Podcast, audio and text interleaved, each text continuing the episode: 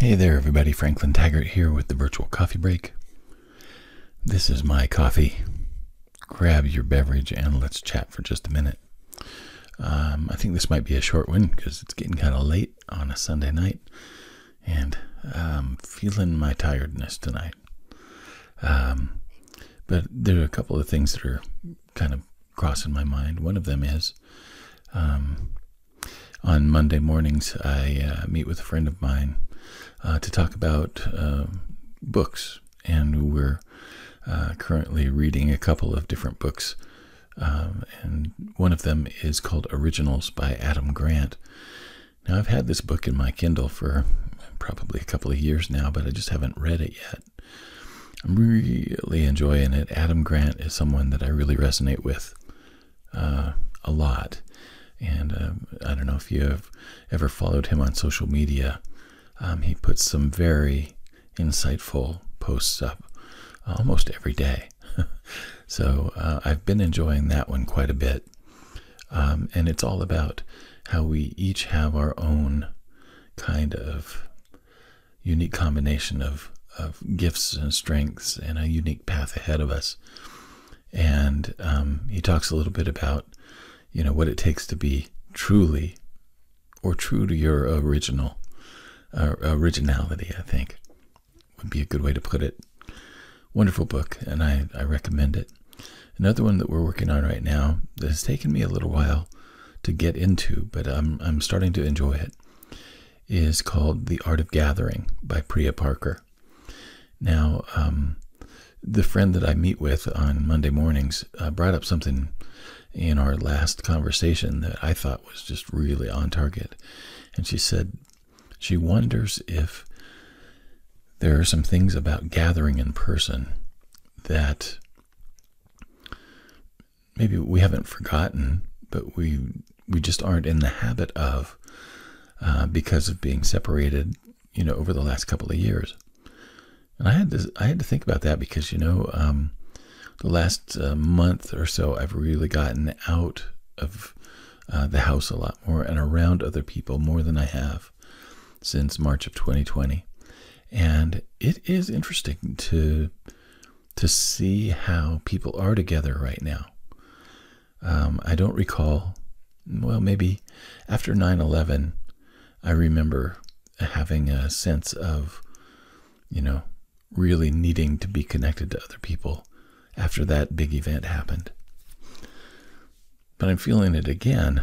And at the same time, it's like, I think that we're much more conscious about the way that we are uh, with each other than we ever have been. We're thinking more about, you know, what is, what's a safe way to be together, and what's a what's a safe way to bring people together, and what's uh, what are the good reasons for gathering, gathering for gathering's sake. You know, I, I grew up in a time when my grandparents' generation, they would just stop by the house and visit unannounced. And they would, you know, sit and have coffee for an hour and a half, two hours. And it was just kind of built into the way that they lived. If I had somebody drop by my house right now, unannounced, and uh, want to just sit around and, and chat, I don't know what I would do with that. So, The Art of Gathering has a lot of really wonderful um, insights in it about how we can make our gathering much more meaningful and how we can make it much more intentional. In the fiction realm, I've been reading a lot of different stuff lately. Um, uh, actually, uh, it's not really in the fiction realm, but um, a couple of years back, I watched the um, series called Washington Spies. I think the actual title of it was Turn. Washington Spies.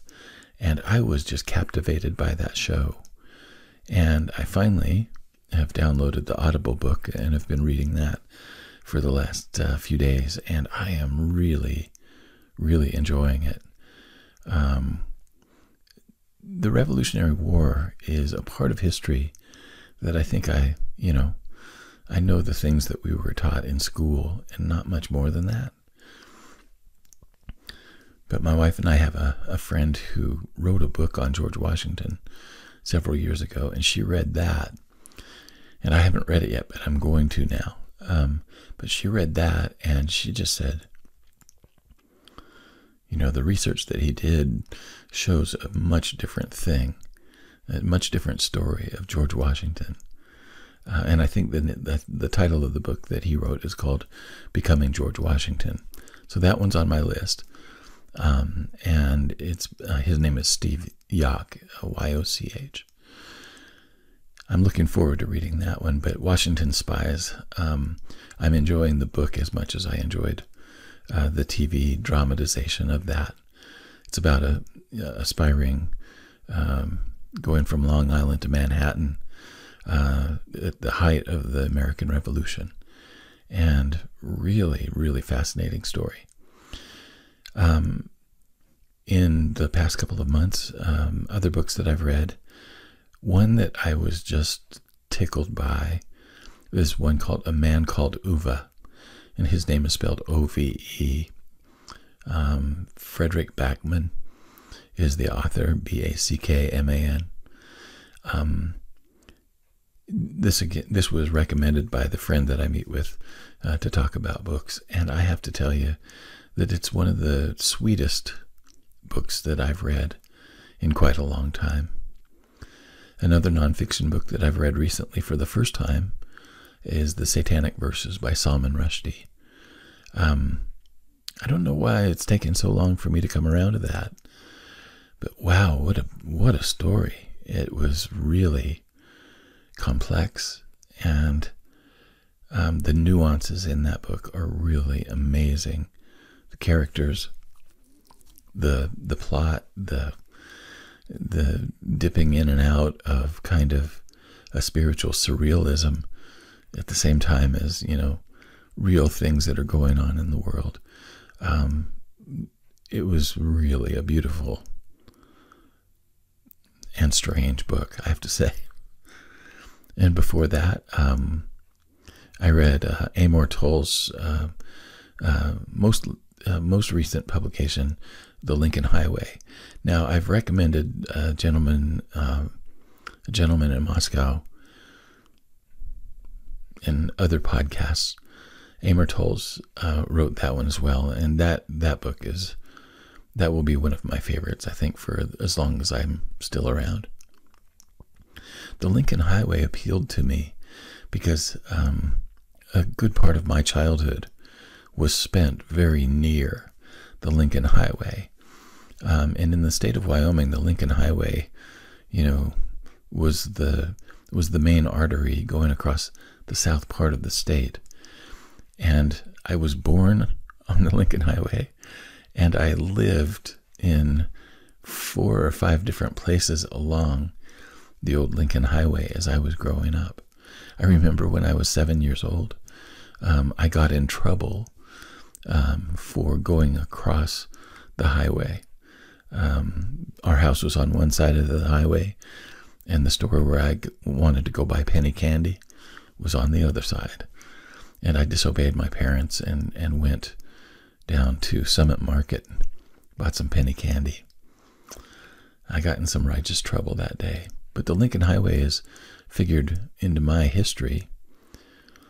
And so I was I was interested to see what it was about, but it turned out that the story had really very little to do with the Lincoln Highway, other than it, it connected uh, Kansas with New York uh, and some of the points in between.